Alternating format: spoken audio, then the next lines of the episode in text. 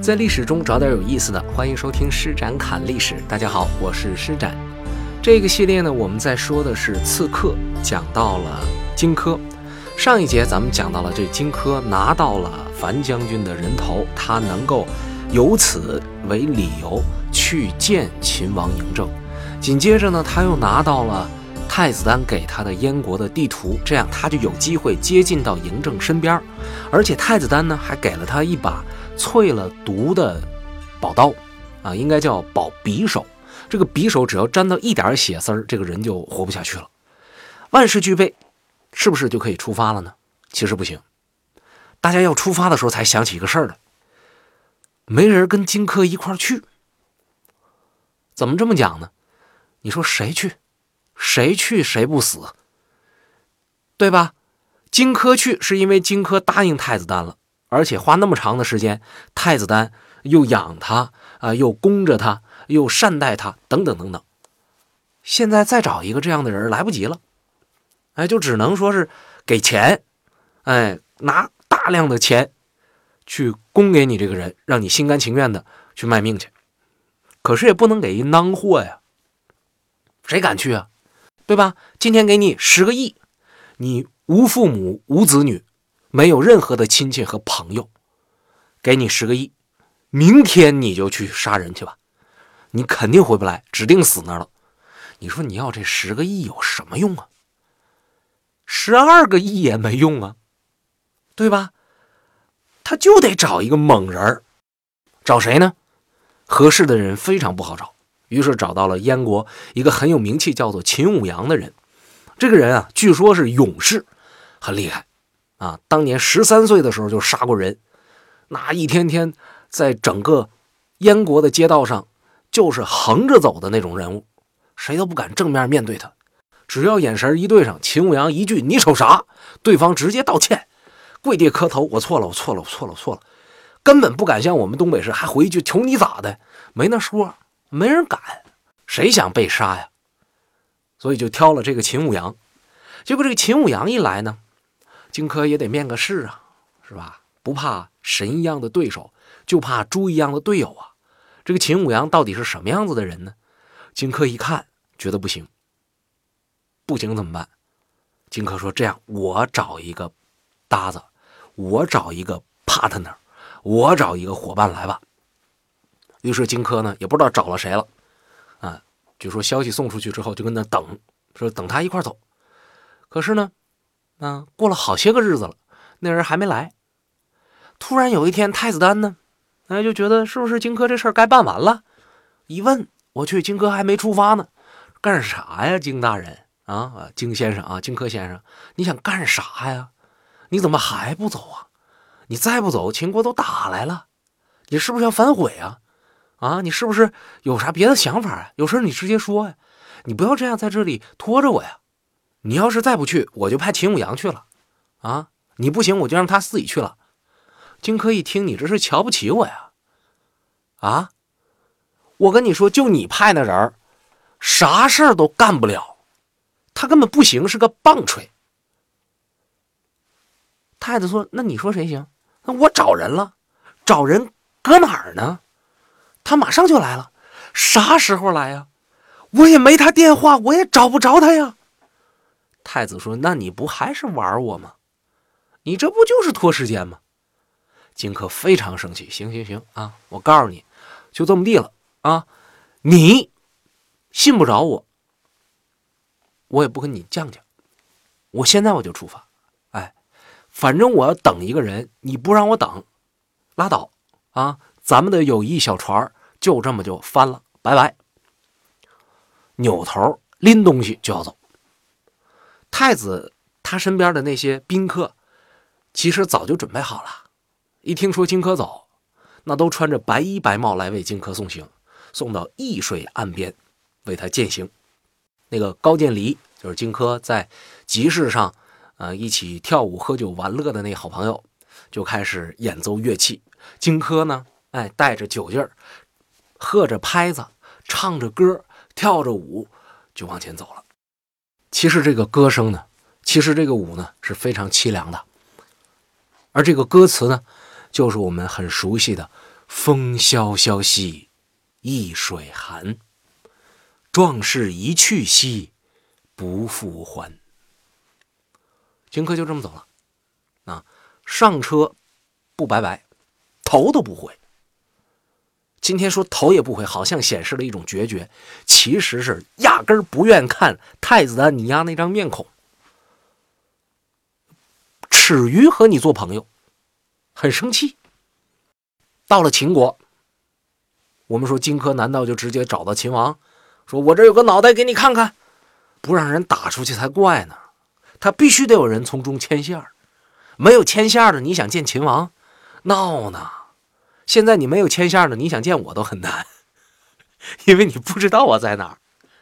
所以荆轲呢，就带着很贵重的礼物，专门去找了呃秦王很宠幸的一位大臣。这个人呢叫蒙嘉。钱拿到了，话唠到了，这个条子也上了。蒙嘉呢让荆轲忽悠个天旋地转，就跑到秦王那块替荆轲说话。说什么话呢？说大王，啊，您的军队，您的铁骑，踏到了燕国的国境，给燕王吓屁了。燕王吓得呀，都不敢睡觉了，天天都不敢吃饭，茶水不进，啥酒都不喝。现在更别说是出兵抵抗大王你的将士了。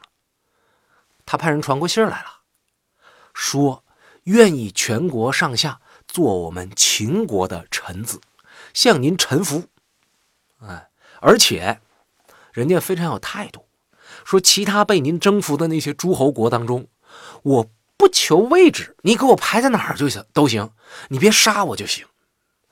别的国家怎么给你交税，别的国家怎么把地盘权力交给你，你就怎么对待我就行，哪怕对我差点也行，你就别杀我就可以了。秦王一听非常高兴啊，这好啊啊，害怕我是好事。那个他搁哪儿呢？啊，让他过来见我。任蒙家就讲了，说这个燕王他来不了，他太害怕了，他不敢自个儿来。但是为了表明他的诚意，他把那位樊於期啊，就那樊将军啊，在这会儿就不能叫樊将军了，对吧？你这人你跑到燕国去。燕太子喜欢你，你叫樊将军没毛病。你跑到秦王嬴政面前，你说这叫樊将军，那你不是作呢，对吧？就只能叫名字，甚至说呢，都得叫贼人。就樊於期的首级已经被砍下来，现在正由使者带来，准备要献给您呢。除此之外呢，他们还把燕国的地图给拿来了，也要一并献给您。献给您之前。据说燕王还在自己的朝廷里边举行了拜送仪式，专门又焚香又沐浴又唱歌啊，很隆重的把这位使臣送到您这儿来了。现在这位大臣呢，就在宫殿外边听候您的指示。您看您是见呢，还是见呢，还是见呢？那秦王那听到这个消息是非常非常开心的。谁不希望听好听的话呀？谁不希望被人尊重啊？这是我们从心理方面分析秦王为何高兴。还有一点是什么呢？作为一个政治家，他当然希望能够不战而屈人之兵啊，因为打仗就是消耗。我能不出兵就把这地儿拿下来，说明我的实力，说明我们秦国的实力，所以他很开心。哎，他也想到了，既然燕王这么上路，我也不能太给他难堪，啊，干脆这样，来人呐，更衣，公文包，嗯，我得穿着漂漂亮亮的、像像样样的去正式接见一下燕王的这个使节。于是就安排了一个外交上特别隆重的仪式，在咸阳宫要召见燕国的使者。这个燕国的使者当然就是荆轲和秦舞阳了。还能有别人吗？不会有了。这个荆轲呢，就带着这个秦舞阳，就去面见秦王。怎么分配呢？荆轲手里边捧着这个樊於期的首级，秦舞阳捧着装地图的匣子，然后这个匕首是藏在地图里边的。哎，然后按照次序就来到了殿前。荆轲呢，就带着樊将军的头颅走到该到的地方，然后行礼寒暄，然后把这个头展示一下，然后没有交到秦国人的手里，而是把它放在一边儿。然后，这个大王看了，这时候啊，该轮到秦舞阳了。秦舞阳该干的事儿是什么呢？就是拿着这个地图来到秦王面前，然后呢，呃，给秦王展开这个地图。在展开这个地图的时候，把秦王杀掉。为什么这事儿要让秦舞阳去干？就是因为他真杀过人啊，因为他真是传说当中非常有身手。你看，这个计策都已经进行到这儿了，就已经轮到他该动手的这个节奏上了。结果突然出事了，这秦舞阳因为没见过啥世面呢，他就紧张了，浑身嘚瑟呀，害怕呀。哎，大臣们看着都非常的奇怪。荆轲这个时候心里一万匹草泥马跑过，心里面骂死太子丹了，说你这不是啊？你找了一个什么人呢？烂泥扶不上墙啊！你一个街头打架斗殴杀人的臭流氓，你让他来见天下最有权势的人物，还要刺杀他，你这不是闹玩笑呢吗？奶奶的，我说要等一个朋友，等一个真正的汉子。你呀就不干，怎么样？怎么样？出事了吧？啊，这心里骂的都不行不行的了。不过今天我们回头在这说呀，也理解秦舞阳。你说一个普通人，一个混混，一个流氓，他见你说就正常来讲啊，见这个天子那都哆嗦，对吧？你今天我们在这说，你不用觉得说我啊，我见多大领导我都不能，呃，我我就就就都我都这样，别吹。真的很少有人能够做到站在你敌人最高权势的这位领导者面前侃侃而谈，做不到。所以秦舞阳的这个害怕呢，是可以理解的。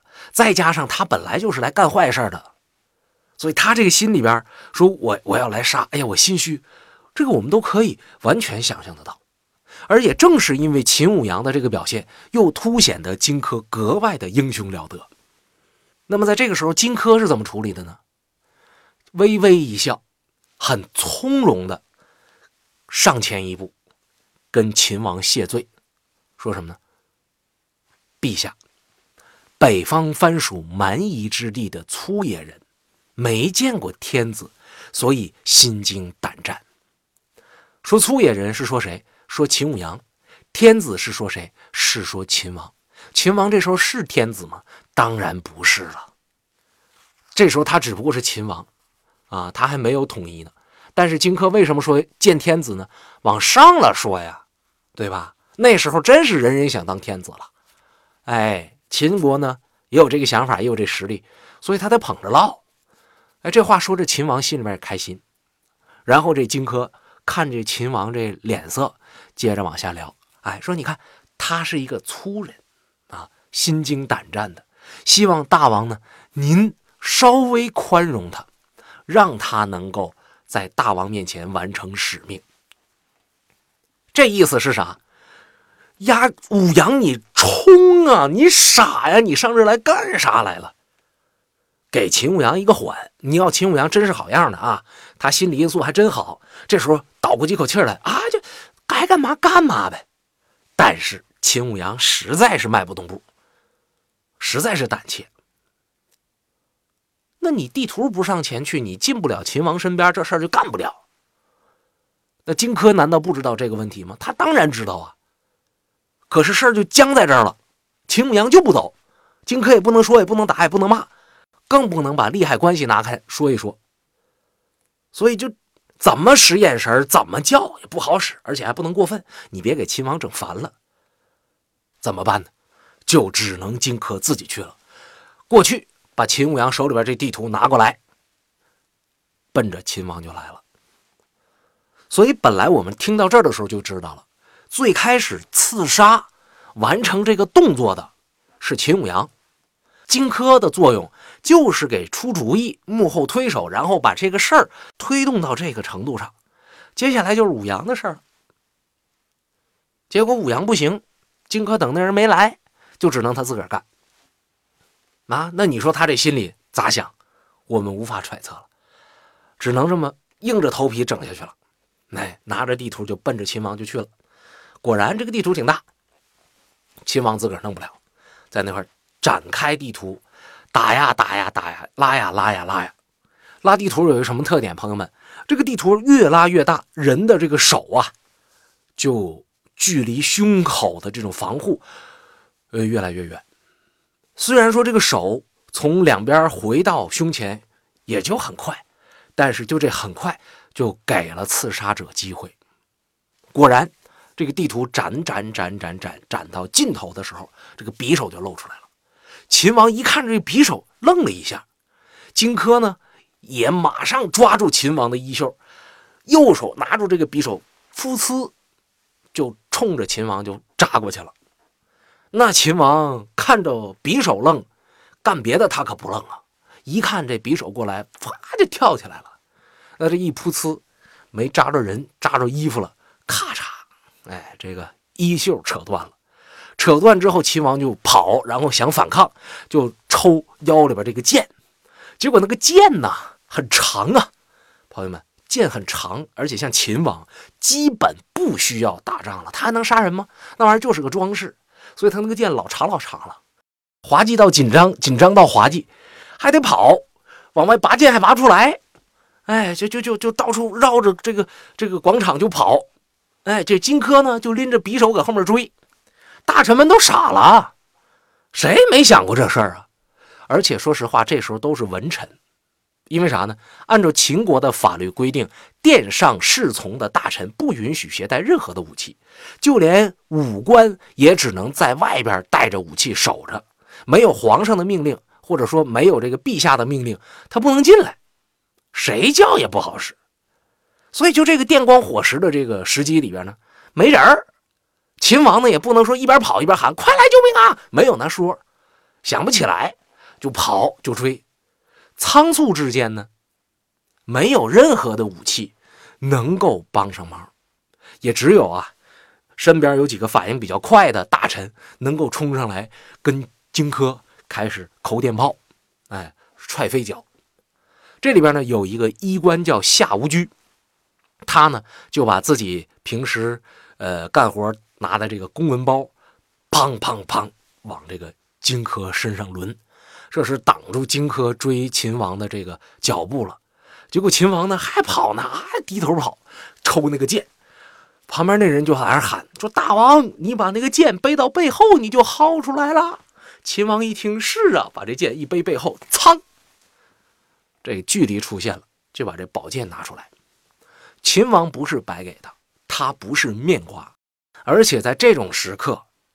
那就是你死我活的时刻，所以一转身，噌一下，就把荆轲的腿就给砍了。史书上说是给砍断了，这个也不是没有可能。总而言之呢，是荆轲失去了反抗能力了。这个时候，他已经无法再向前挪动了，而秦王离他还有一定的距离，怎么办？那荆轲就只能把自己手里边这匕首往前扔。因为这个匕首非常的锋利，而且有毒，只要沾上一点儿，秦王就挂了。结果没扔过去。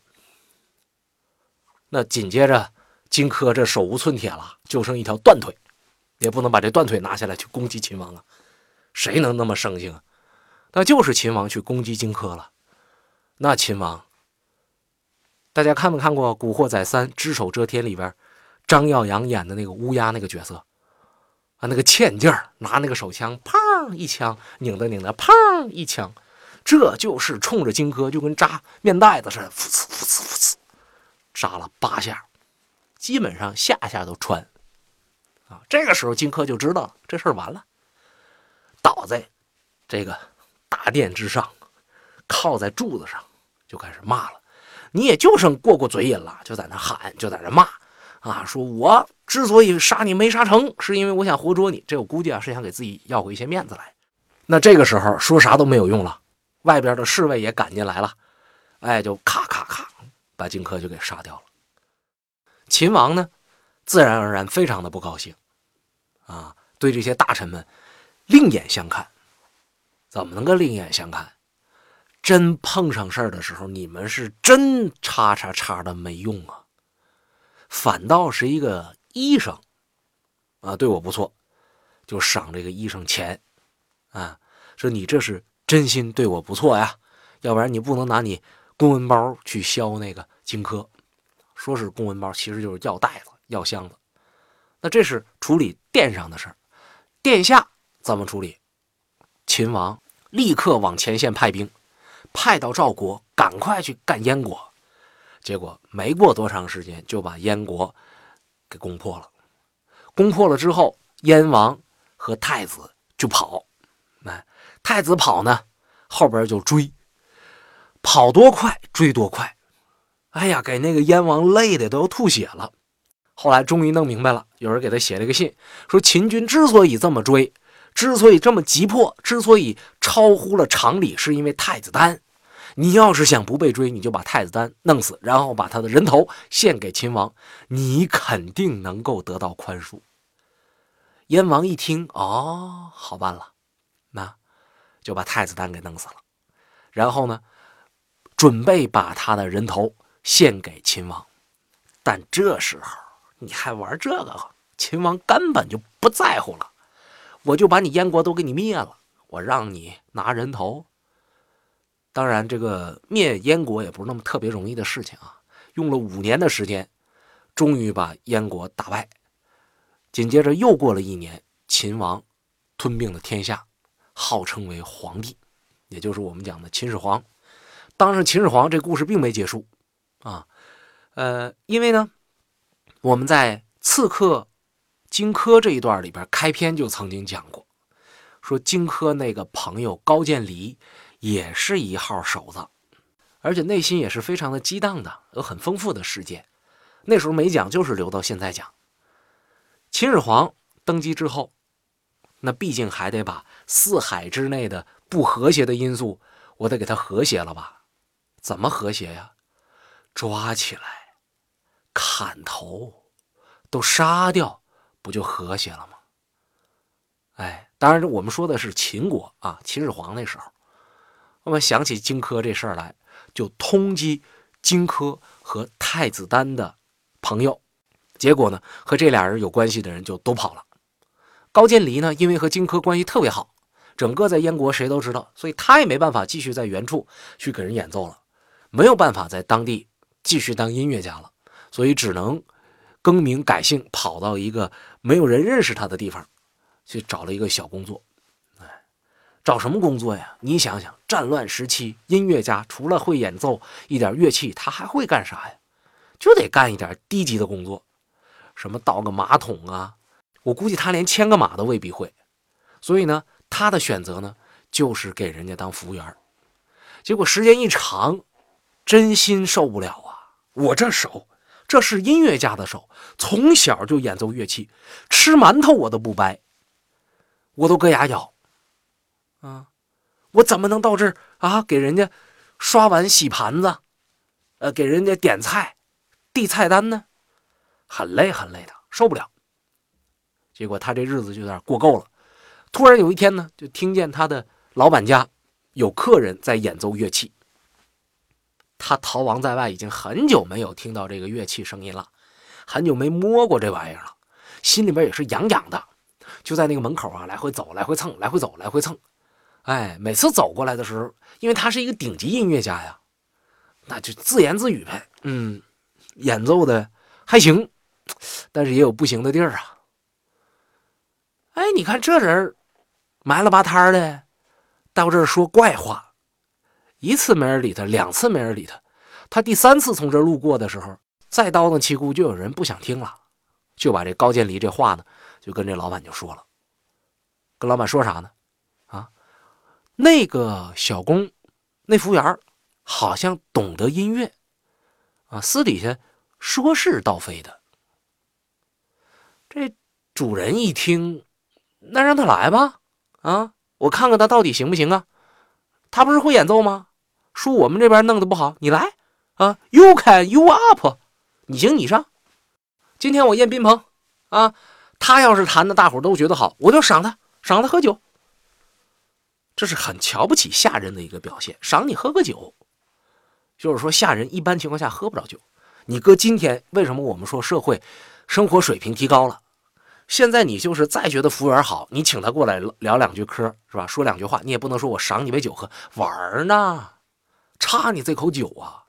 你真把你当大人了？当然了，这家伙说是美国总统过来说，来，我赏你一口酒。当然人也不能这么说，反正就这意思，跟你喝一杯。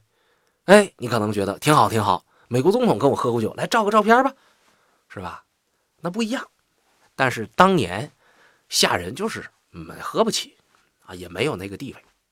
结果这话呢就传出去了，传到高渐离这儿了。高渐离一听，唉，我应该怎么办呢？因为怎么着，长时间以来他一直隐姓埋名，他就是怕惹出事儿来。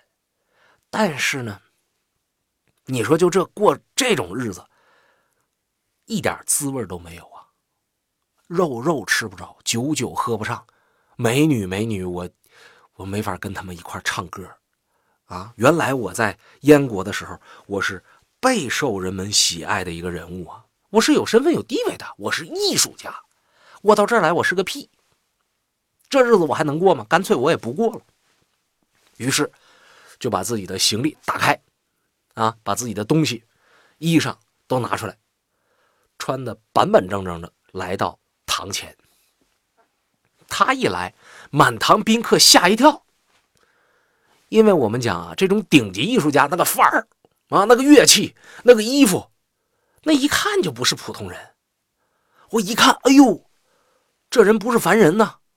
来吧，请上来吧。虽然不知道是谁，这玩意儿不是白给的呀。这气质，这衣服是装不出来的。请上来，恭恭敬敬的奉为上宾。因为也摸不着啥路数，来，您请演奏，请歌唱。那高渐离对这玩意儿太熟悉了，拿过来就开始弹。往事斑斑堆在树岸，重如覆水难收。世间百态颠在口角，何止生旦净末丑？说破了，古今仿佛一池春水被吹皱。又怎问残酒后，是否海棠依旧？一首歌演奏完毕，宾客们都惊了。哎呀，太厉害了！这 rap 说的里出外进的。这消息就传出去了，说这儿有一能人。那你说这个能人啊，艺术家靠啥活呀？那就是有人请他表演、做客，他赚一点酬金和佣金嘛。结果越做他的名声越响，响到秦始皇都听着了。那秦始皇就把他召进来吧。啊，说我们我们听说有一个演奏特别厉害的人，你来吧。啊，我我听听你的演奏如何？结果一上来还没等演奏呢，旁边找到秦始皇说：“这人我认识，这人高渐离呀。”秦始皇一听，谁？高渐离干啥的？荆轲的好友。一提荆轲，秦始皇后背都疼。啊那当时抽宝剑，啊，这这可能是嘎着后背了吧？那你看，这不就是我一直抓的同党吗？收拾他。但是怎么收拾啊？弄死？不行啊！高渐离演奏乐器实在是太好听了，绝对的高手，舍不得。后来一想，这人弹这个乐器的时候都闭着眼睛弹，想必要眼睛没用，我不能不给他惩罚。但是我还舍不得他的演奏。结果一看，这人弹琴的时候啊，眼睛是闭着的，看似很陶醉。秦始皇就觉得你肯定是演奏时不需要眼睛，那来吧，把他眼睛给我弄瞎。于是就把高渐离的眼睛给熏瞎了，熏瞎之后照样演奏的很好，而且因为本身他有荆轲这个好朋友遭遇了这么悲剧的一个事儿，他自己呢好不样的让人把眼睛给弄瞎了，你说他能不难受吗？心情导致他的演奏是非常的入心入情的啊，每一个听他演奏的人都流着眼泪鼓掌说好。嗯，渐渐的呢，秦始皇对他。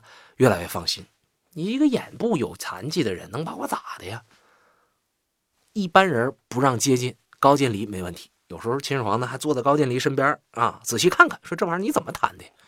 都是几根弦儿，别人弹的跟棉花嘣嘣嘣弹棉花似的。我到这来一看，哎，你弄的真巧啊，你这手真是巧。那么我们讲高渐离，一直我就在说，他是一个内心很孤傲的人。你把我眼睛弄瞎了是吧？好，我也不会让你好。眼睛我虽然看不着你，但是你不是离我近吗？我挥动我的这个乐器，我能打着你，但是我这个乐器啊太轻了，我打不死你，怎么办？他就往这个乐器里灌铅，弄得很沉，哎，就等着再演奏的时候，秦始皇到自己身边来，他举起来就搂秦始皇。但是毕竟那玩意儿太沉了，再加上眼睛不好，也没搂中。啊，这种情况之下，秦始皇当然不能再留着高渐离了。我怕你再拿那玩意儿搂我，我把你手给你剁了吧，剁了你就不能弹琴了。不能弹琴，我为什么要留着你呢？把他杀掉。但是从此以后，秦始皇再也不敢接近燕国人了。别说是燕国人，就是当年燕国附近的那个东方六国，他都不敢接近了。这帮人真是敢于刺杀朕呢！